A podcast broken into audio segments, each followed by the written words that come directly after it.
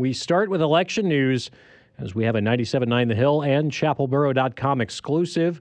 Public Policy Polling's Tom Jensen was on this morning with Aaron Keck earlier today, sharing the results of a poll conducted on the local races in this upcoming election. The biggest takeaway it's a really close race in Chapel Hill, including the race for mayor, with much of the electorate undecided. The results showed 30% for Jess Anderson, 29% for Adam Searing, and the rest undecided. That remains the case in the town council race as well, with almost all of the candidates within seven percentage points of each other, led by Melissa McCullough with 23%.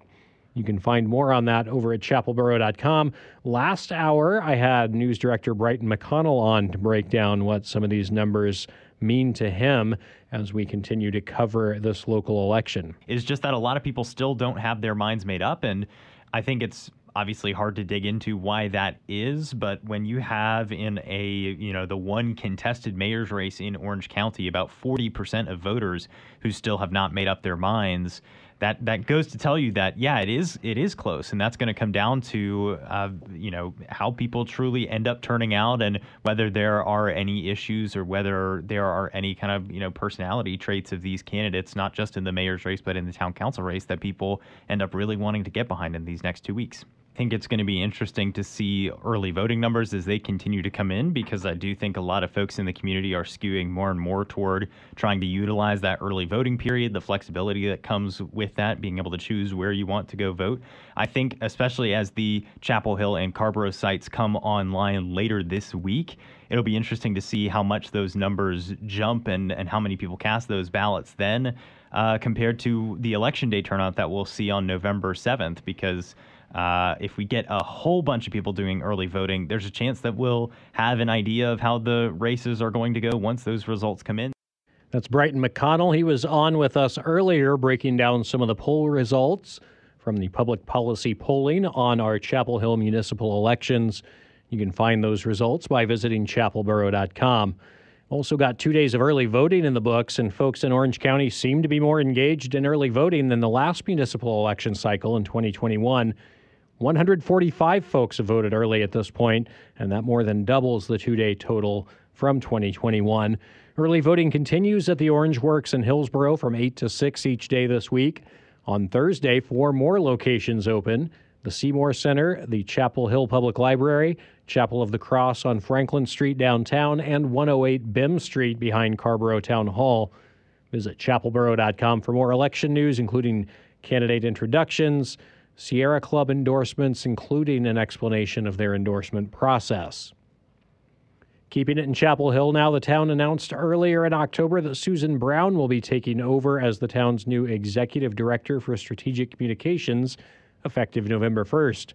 Brown has been the director of the Chapel Hill Public Library since 2013 and executive director for community arts and culture since 2017. Chapel Hill Mayor Pam Hemminger recently spoke with 97.9 The Hill about why Susan Brown is a good fit in this new position. Yeah, we're really excited about this. We've known for a while that we need to do um, a different and better job of communicating out, and we need to be a little more consistent. Um, did a short evaluation of you know how effective the tools we've been using are, and how we kind of don't have a, a systematic way of doing things. And Susan understands how to bring all those voices together. She knows how to talk across departments with departments with um, the community, and she communicates very well, as we know. And she's excited about a new challenge, and we're very fortunate to have Megan um, right there to take over the help guide the library and cultural arts shifts until she's retiring. I wish she wasn't retiring. She's amazing.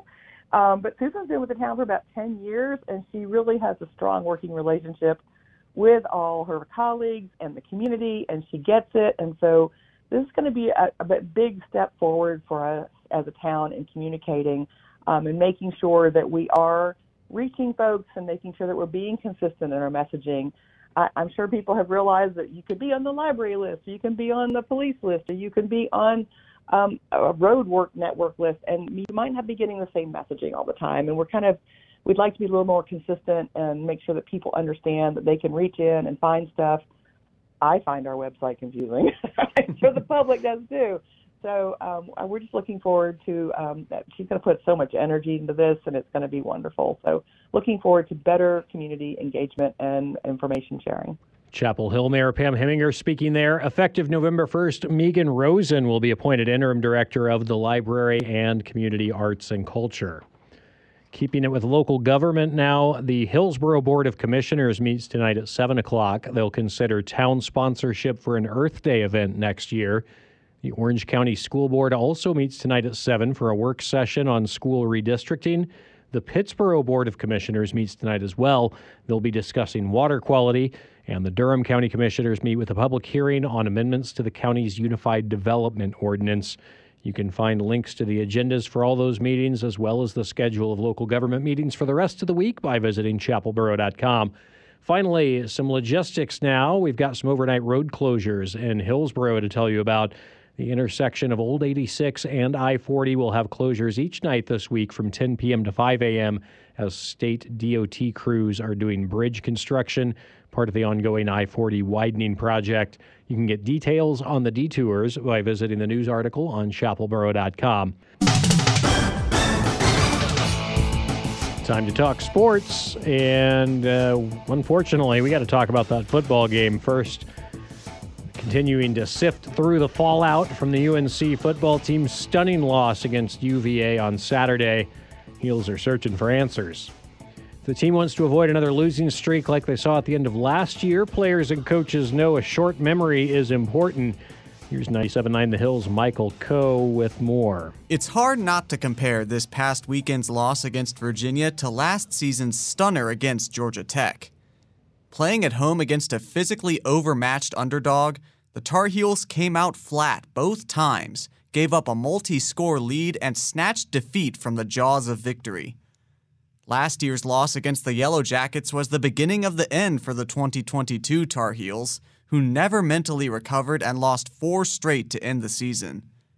This year, Carolina still has five regular season games to play, and despite it all, retains a good chance to make it back to Charlotte for the ACC Championship. There's a clear game plan for that to happen. Edge rusher Kaimon Rucker summed it up after the game on Saturday. We can't let this carry on into the next week. We got to have amnesia with this, um, move on, move forward, and continue to get better each and every week. Um, whether that's bringing more energy, whether that's being more positive on the sideline, whatever that case may be. But um, you know, we just got to keep on, keep on grinding, keep chopping, and go on to the next week. Ironically enough, that next game will see Carolina travel down to Atlanta to visit those same Yellow Jackets, who have won two straight against the Tar Heels. Quarterback Drake Maye will hope to have a better performance in Atlanta after completing only half of his 48 pass attempts against Virginia and throwing the game ending interception. And after the game on Saturday, Maye repeated a talking point from earlier in the week, one which demonstrated the amnesia Rucker described. At the day, I got to make better decisions. Uh, I got to lead the guys, and uh, I think have a different outcome. But uh, just get back and not let this game, you know, beat us twice. That turn of phrase, not letting a game beat you twice, is a common one used by head coach Mack Brown, and it's never been more timely than this week. Brown, who's seen his share of tough losses in his long coaching career, particularly in Chapel Hill, seemed confident Maye, Rucker, and the rest of the team would be able to put this one behind them. Next week's the most important game on our schedule, so we've got to get back and got to correct all the mistakes we made today. They're, they're great young people that are disappointed, uh, so they'll, they'll come back and get ready to work in the morning.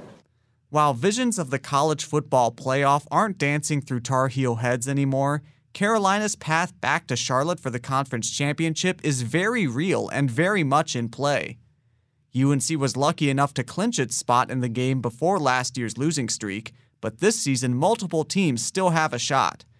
Carolina, Duke, Louisville, and Virginia Tech are each tied with one conference loss. The Tar Heels don't face the Cardinals or Hokies this year, but will host the Blue Devils on November 11th in a game which could decide who faces Florida State in December. Maye said those goals are attainable, but only if he and the team show improvement in the next few days. You know, I think we got still a lot of lot, lot of things to look forward to. Um, we got some big time games coming up here at the end of the season. You know, we, we still got you know, a lot of things in reach, and uh, I got to do my job, get these guys ready, um, get the offense ready, and uh, get back after Georgia Tech. It's still all in front of Carolina, but let's not get ahead of ourselves. A team that loses to Virginia, Virginia can lose to anybody. Time for the amnesia to kick in. For 97.9 The Hill, I'm Michael Coe. Thank you, Michael. Also in sports from over the weekend, the field hockey team also upset by the Wahoos. Seventh ranked Cavaliers uh, taking a second half lead on the UNC field hockey team after they had been up at the half. Final score 3 2. Soccer teams had a more productive weekend. Tar Heel men beat Louisville 2 0. The women beat Syracuse 6 1. Avery Patterson with two goals in that one. Carolina men's and women's swimming and diving teams swept a dual meet at UNCW. UNC Volleyball split their two matches over the weekend. They beat Clemson, they lost to Georgia Tech. And Tar Heel junior golfer David Ford shot a 64 in the final round to lead Team USA to victory in the 2023 World Amateur Team Championships. That was held in Abu Dhabi over the weekend. Also, got men's and women's golf teams in Scotland right now at St. Andrews for the Links Collegiate Championship. That sounds fun. Good luck to them. We learned today Armando Bacot was named first team preseason All American by the AP. Also from basketball, RJ Davis has been placed on the Bob Cousy Award watch list. That goes to the nation's top point guard. We also have five UNC women's tennis players playing later in the week at the ITA Fall Championships in San Diego. Reese Brantmeyer, Annika Yarlagadda, Riley Tran, Elizabeth Scotty, and Abby Forbes. We also got some high school football results. It was a tough weekend for area teams. Chapel Hill, East Chapel Hill, Carrboro, and Cedar Ridge all suffering losses.